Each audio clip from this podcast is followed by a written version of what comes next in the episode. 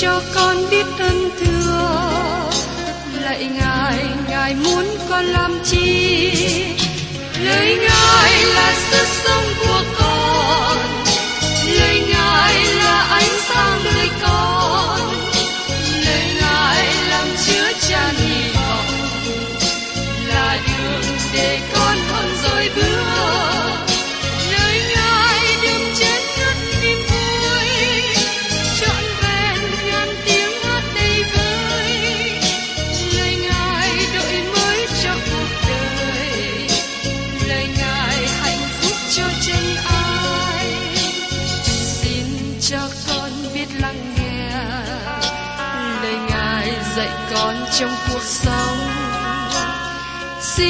cho con biết lắng nghe.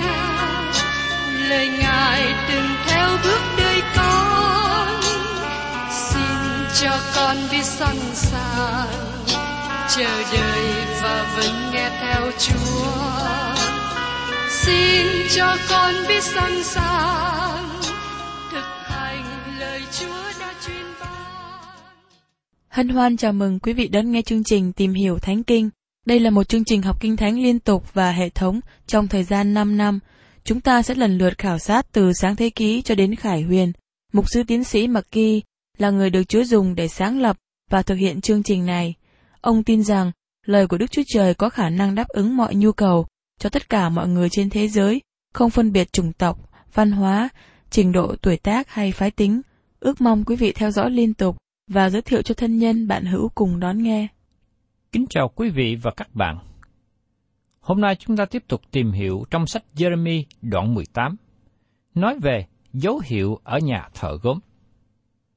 Thưa các bạn, đối với những người ngụy biện và cứng lòng với tội lỗi thì khó cho họ lắng nghe lời của Đức Chúa Trời.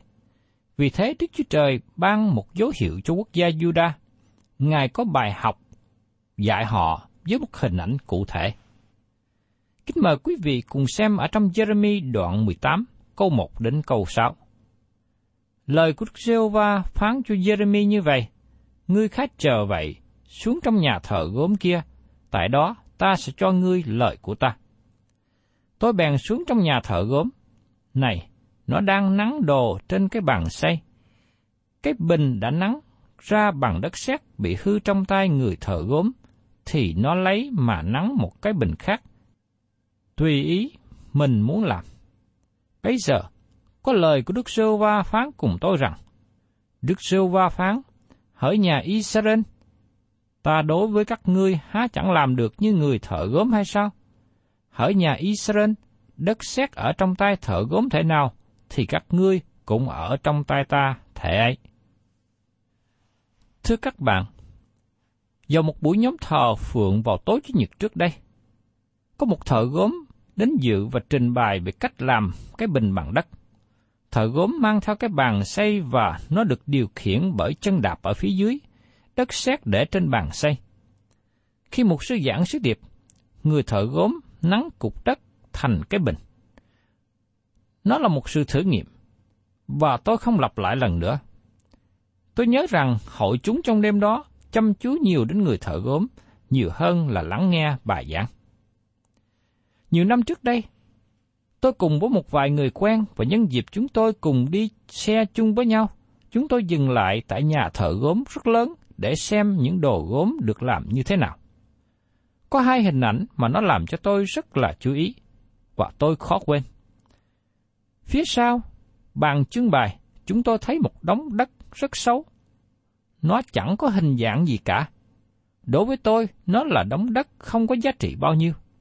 Nhưng phía trước đó, có bàn trưng bày với nhiều đồ đạc, làm bằng đồ gốm rất đẹp đẽ. Và tôi chưa từng thấy trước đây.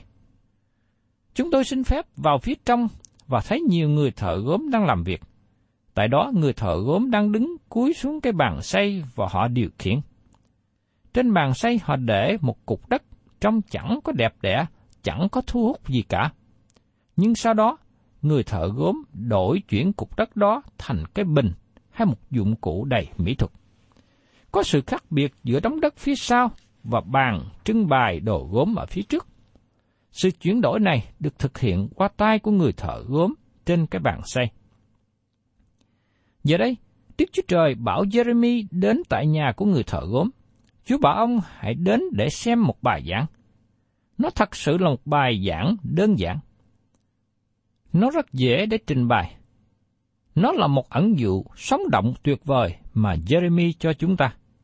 Chúng ta không có khó khăn khi nhận biết người thợ gốm, và chúng ta cũng không có khó khăn khi nhận biết đất sét.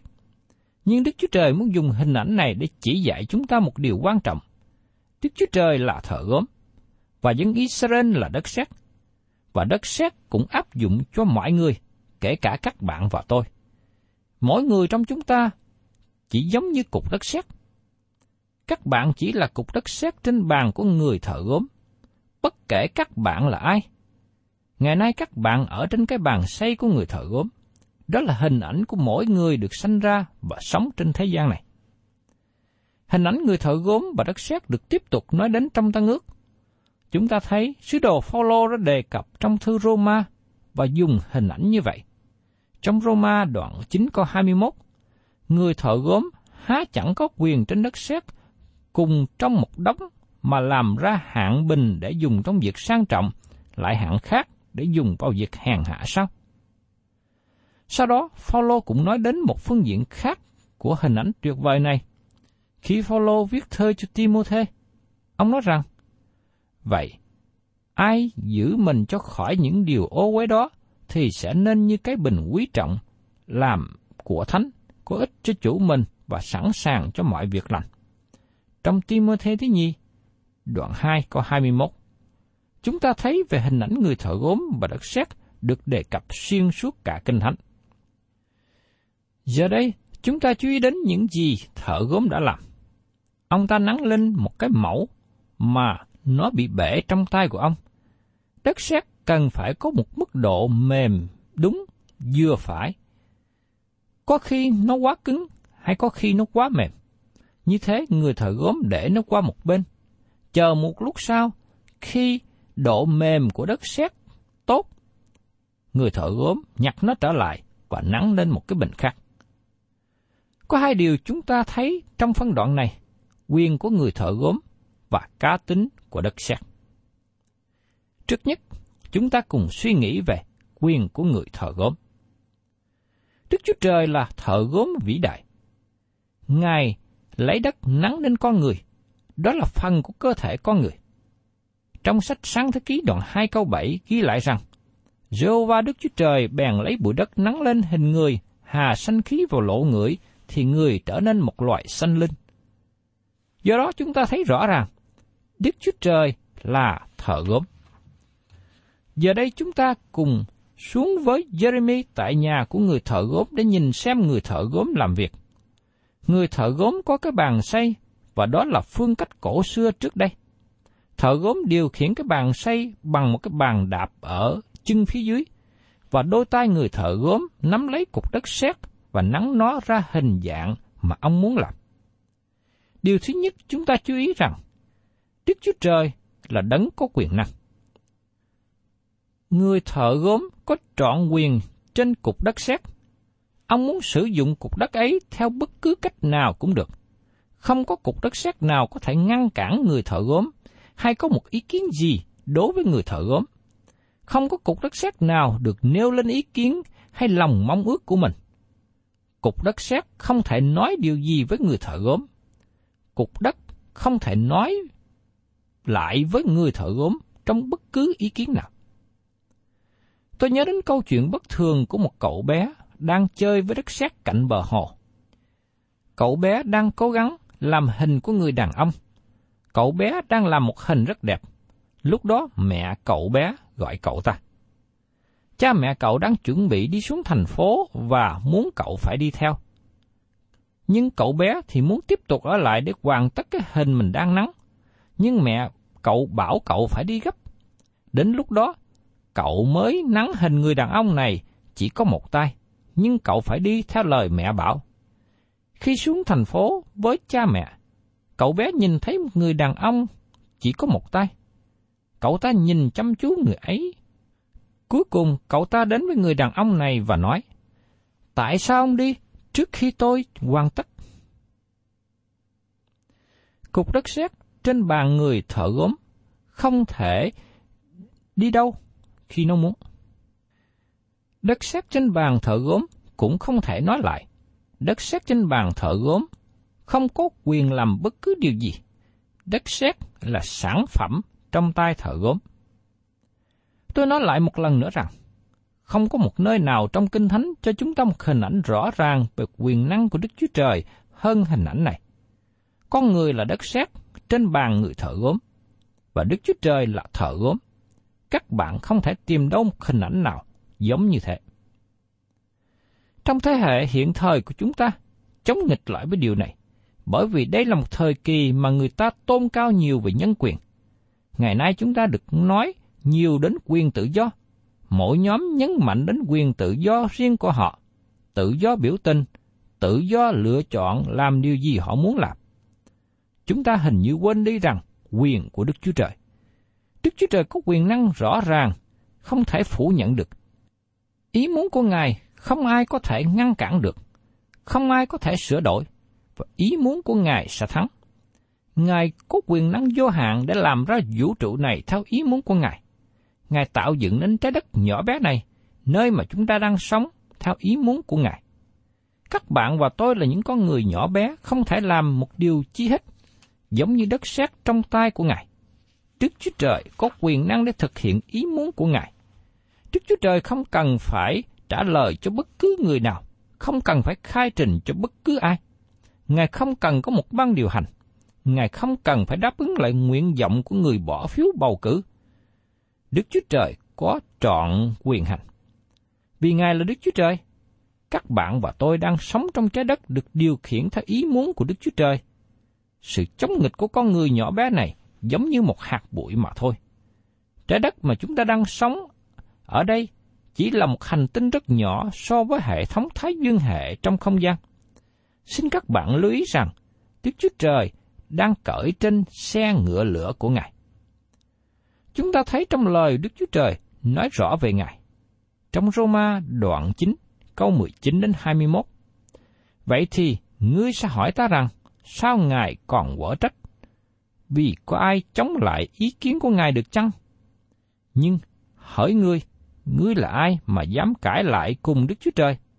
Có lẽ nào cái bình bằng đất lại nói với kẻ nắng nên mình rằng, sao ngươi đã làm nên ta như vậy?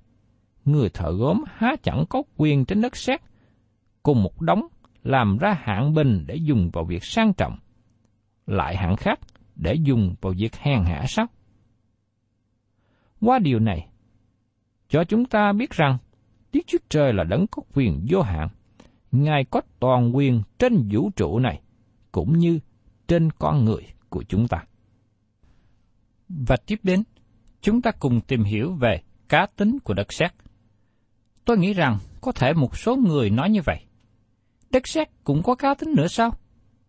Đất sét không có hình thể, không có sự sống, không có giá trị, nó vô tính, nó không có khả năng, nó chỉ là đất sét mà thôi. Tác giả Thi Thiên viết như sau. Vì Ngài biết chúng tôi nắng nên bởi giống gì, Ngài nhớ lại rằng chúng tôi bằng bụi đất. Trong Thi Thiên, đoạn 103, câu 14. Tiến sĩ George Gill, người nói rằng, Đức Chúa Trời nhớ trong con người chúng ta là bụi đất, nhưng con người chúng ta đôi lúc quên điều đó. Đất thì vẫn là đất sét, không thể nào làm gì khác hơn. Chúng ta quên chính chúng ta là bụi đất, nhưng Đức Chúa Trời luôn nhớ rằng chúng ta là bụi đất. Tôi nhìn xem đất sét trên bàn của người thợ gốm. Cục đất sét đó không mong ước được gì. Nó cũng không có khả năng gì. Nó bất lực và không hy vọng. Kinh Thánh xác chứng về điều này. Xin chúng ta lắng nghe lời của Phaolô nói trong Epheso đoạn 2 câu 1. Còn anh em đã chết vì lầm lỗi và tội ác mình. Điều này áp dụng cho các bạn và tôi. Con người của chúng ta là như thế. Và Phaolô nói rõ hơn trong phần kế tiếp, trong episode đoạn 2 câu 12. Thuở trước, anh em không có đấng Christ bị ngoại quyền công dân trong Israel chẳng giữ phần vào giao ước của lời hứa. Ở thế gian không có sự trông cậy và không có Đức Chúa Trời. Đất sét trên bàn người thợ gốm thì không có sự khác biệt gì. Phaolô cũng nói trong Roma đoạn 5 câu 6. Thật vậy, khi chúng ta còn yếu đuối, thì Đấng Christ đã theo kỳ hạn chịu chết vì kẻ có tội. Các bạn và tôi cần nhận thức rằng Đức Chúa Trời của chúng ta là Đức Chúa Trời quyền năng và chúng ta là đất sét. Chúng ta chết trong lầm lỗi và tội ác mình. Chúng ta không có một sức lực nào cả. Đức Chúa Trời là thợ gốm đầy quyền năng. Như trong Roma đoạn 9 câu 16 nói rằng, Vậy điều đó chẳng phải bởi người nào ao ước hay người nào bốn ba mà được, bèn là bởi Đức Chúa Trời thương xót. Đức Chúa Trời là đấng tể trị, không một người nào trong chúng ta có thể khiếu nại với Đức Chúa Trời. Và Phaolô nói tiếp, trong sách Roma đoạn 9 câu 15 chép rằng, Vì Ngài phán cùng môi xe rằng, ta sẽ làm ơn cho kẻ ta làm ơn, ta sẽ thương xót kẻ ta thương xót. Khi môi xe khẩn nài với Đức Chúa Trời, Ngài nói với ông, môi xe, ta nghe lời cầu xin của ngươi, nhưng không phải bởi vì ngươi là môi xe. Ta nghe lời cầu xin của ngươi, bởi vì ta đối với ngươi bằng sự nhân từ. Đó là lý do tại sao Đức Chúa Trời nghe lời cầu xin của môi xe. Đức Chúa Trời không có trách nhiệm phải cứu bất cứ người nào. Ngài tự do hành động theo ý Ngài muốn. Đức Chúa Trời là đấng công bình, Ngài là đấng thánh. Đây là một thế giới hư mất và nó tiếp tục trong tình trạng như vậy. Không một người nào có quyền nêu lên câu hỏi với Đức Chúa Trời. Nhưng giờ đây, chúng ta nhìn ở một khía cạnh khác. Chúng ta nói về quyền của đất sét và cá tính của người thợ gốm. Đây là mặt khác. Cái bình đã nắng ra bằng đất sét bị hư trong tay người thợ gốm, thì nó lấy mà nắng cái bình khác tùy ý mình muốn. Điều này không những nói về quyền năng của Đức Chúa Trời, nhưng cũng nói về mục đích nữa. Giờ đây, chúng ta nhìn đến quyền của đất sét. Đất sét trên bàn người thợ gốm, đây là bánh xe của hoàn cảnh. Tôi không nghĩ rằng những quyết định lớn của đời sống được thực hiện tại nơi thánh của đền thờ. Nhưng tôi tin rằng nó được quyết định tại nơi làm việc trong thế gian, như tại văn phòng, tại trường học, tại ngã tư cuộc đời. Đó là nơi mà Đức Chúa Trời làm việc trên đời sống của các bạn. Các bạn và tôi đang sống trong một thế giới mà hình như nó không có mục đích và ý nghĩa. Rất nhiều người không thấy được mục đích của đời sống, họ thấy sự lộn xộn ở mọi phía. Bây giờ xin chúng ta nhìn xa hơn. Từ bàn xây của người thợ gốm, bên cạnh người thợ gốm chúng ta thấy có một cái kệ trưng bày các đồ nghệ thuật. Những đồ này trông rất đẹp, mà nó đã có một lần ở trên bàn xây của người thợ gốm. Đất sét trở thành sản phẩm trong tay người thợ gốm. Một thời gian trước đây, đất sét không có hình dạng chi cả. Nhưng giờ đây điều gì đã xảy ra? Đất sét không có sự sống ở trong tay người thợ gốm. Ở trên bàn xây, người thợ gốm nắng nó thành một cái bình rất đẹp và giờ đây được trưng bày trên kệ. Bây giờ chúng ta hãy xem các sản phẩm nghệ thuật mà người thợ gốm sắp trên kệ. Xin đừng nói về giá trị kém của đất sét. Tôi rất tiếc về những điều gì đã nói về đất sét trước đây. Đất sét có một khả năng tuyệt vời và nổi bật. Thưa các bạn, tôi xin nói một cách kính cẩn rằng, điều mà Đức Chúa Trời là thợ gốm cần đến là đất sét. Ngài không cần sắt, Ngài không cần đá, Ngài không cần gỗ. Đức Chúa Trời cần đất sét. Ngài cần đất sét để Ngài có thể đặt nó trong tay của Ngài và nắng lên một vật Ngài muốn. Vật liệu mà Chúa cần là đất sét. Đức Chúa Trời muốn làm một việc với con người. Nhưng con người nói rằng có một khoảng cách giữa Đức Chúa Trời và con người. Khoảng cách này xa hơn khoảng cách giữa người thợ gốm với đất sét. Nhưng tôi không đồng ý với điều này. Thật ra, Đức Chúa Trời gần với con người chúng ta hơn là thợ gốm gần với đất sét. Đây là ý nghĩa mà tôi muốn nói. Đất sét trên bàn xây của người thợ gốm mà Jeremy chỉ cho chúng ta không có ý chí, không có ý muốn. Nhưng con người chúng ta có, tôi có. Đất sét không thể hợp tác với người thợ gốm, nhưng con người chúng ta có thể, và tôi có thể.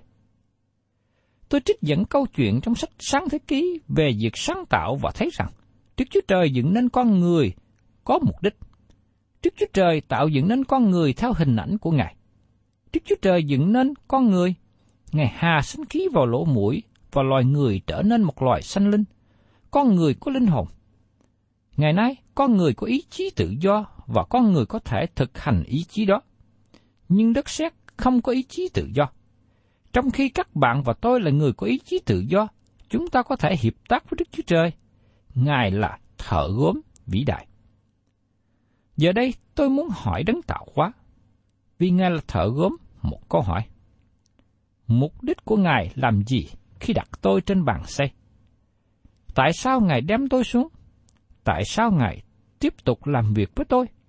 Ngài muốn tôi làm gì? Tôi không phải là người thiếu tôn kính khi hỏi điều này, nhưng tôi muốn thưa chuyện với Ngài. Bây giờ, tôi xin trở lại nhà người thợ gốm. Xin hãy theo tôi một cách cẩn thận.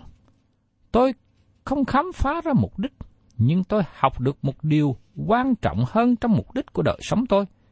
Tôi học biết rằng người thợ gốm có một mục đích mà nó rất quan trọng để tôi biết Tôi nhìn xem người thợ gốm ở đó. Ông ta làm việc cách chăm chỉ. Ông không có chơi giỡn với đất sét. Đó là nơi người thợ gốm làm việc. Ông dùng thì giờ, ơn tứ và khả năng để làm việc với đất sét. Xin chúng ta hãy xem lại lần nữa ở trong Jeremy đoạn 18, câu 3 đến câu 4. Tôi bèn xuống trong nhà thợ gốm. Này, nó đang nắng đồ trên cái bàn xây cái bình đã nắng ra bằng đất sét bị hư trong tay người thợ gốm, thì nó lấy mà nắng cái bình khác, tùy ý mình muốn làm. Thưa các bạn, đây không phải là câu chuyện của mèo và chuột chơi giỡn với nhau. Đây không phải là chuyện lặt vặt của người thợ gốm. Nó là nghề của ông ta. Nó không phải là một công việc vui chơi hay tiêu khiển. Đó không phải là điều ông làm để giải trí cho mình. Ông biết ông đang làm gì qua điều này cho tôi biết rằng, Đức Chúa Trời không có chơi giỡn với tôi. Ngài không có dùng tôi như một vật thử nghiệm, nhưng Ngài có một mục đích tốt cho đời sống của tôi. Thưa các bạn, điều này an ủi tôi. Đây là nền tảng thứ nhì mà chúng ta thấy. Đức Chúa Trời, Ngài là thợ gốm, Ngài có mục đích. Với cương vị là người quan sát, tôi đứng với Jeremy và tôi hỏi, thợ gốm đang làm gì? Jeremy nói, tôi không biết, xin hãy nhìn người thợ gốm. Người quan sát không biết khi nhìn xem, nhưng người thợ gốm thì biết rõ. Ông có một dự định, ông biết ông đang làm gì. Trong khi đó, đất sét không biết mục đích của thợ gốm. Nhưng thưa các bạn, vào một ngày sẽ tới, chúng ta sẽ biết, khi người thợ gốm hoàn tất công việc, ông có mục đích. Tác giả Thí Thiên nói ở trong đoạn 17 câu 15 rằng Còn tôi, nhờ sự không bình, tôi sẽ thấy mặt Chúa. Khi tôi tỉnh thức, tôi sẽ thỏa nguyện nhìn xem hình dạng của Chúa. và một ngày sẽ đến, tôi sẽ giống như Chúa. Như lời được chép ở trong sách thơ văn thứ nhất đoạn 3 câu 2. Hỏi kẻ rất yêu dấu, chính lúc bây giờ chúng ta là con cái Đức Chúa Trời – còn về sự chúng ta sẽ ra thể nào thì điều đó chưa được bày tỏ. Chúng ta biết rằng khi Ngài hiện đến, chúng ta sẽ giống như Ngài, vì sẽ thấy Ngài như vốn có thật vậy. Đó là buổi sáng tốt đẹp, đó là một ngày mới, và Đức Chúa Trời sẽ được giải bài. Ngài không có trở nên tàn nhẫn để khi để chúng ta trong sự đau đớn. Vào một ngày sẽ đến, một ngày vinh hiển, chúng ta thấy đấng tạo hóa, Ngài là thợ gốm, Ngài sẽ cho chúng ta biết mục đích của Ngài trong đời sống của chúng ta. Xin chúng ta hãy chú ý đến cách mà Paulo viết ở trong thơ Epheso khi ông bắt đầu ở đoạn 2. Còn anh em đã chết vì lầm lỗi và tội ác của mình. Trong Epheso đoạn 2 câu 1. Nhưng nếu chỉ có thế mà thôi, thì tôi là người đáng bị bỏ. Nhưng thưa các bạn, còn thêm nữa. Phaolô nói tiếp ở trong Epheso đoạn 2 câu 7. Hầu cho về đời sau, tỏ ra sự giàu có vô hạn của ân điển Ngài mà Ngài bởi lòng nhân từ đã dùng ra cho chúng ta trong Đức Chúa Giêsu Christ. Thưa các bạn, trong thời kỳ sắp tới, chúng ta sẽ được tỏ bài, chúng ta sẽ được trình bày ra, chúng ta sẽ thấy những gì mà Đức Chúa Trời là thợ gốm có thể làm trên đất sét không có sự sống. Ngài sẽ được vinh hiển. Vì thế, thật là tốt đẹp khi cái bình ở trong tay người chủ, khi cái bình được sử dụng trong việc tốt đẹp. Qua điều này, tôi xin kêu gọi quý vị và các bạn, cũng như tôi, muốn chính đời sống của tôi, giống như những cục đất sét trong tay người thợ gốm, để Ngài nắng lên chúng ta nên một dụng cụ tốt đẹp và sử dụng chúng ta cho công việc của Ngài. Thân chào tạm biệt quý vị và các bạn. Xin hẹn tái ngộ cùng quý vị trong chương trình tìm hiểu Thánh Kinh kỳ sau. Chúng ta sẽ tiếp tục hình ảnh về thợ gốm và đất sét.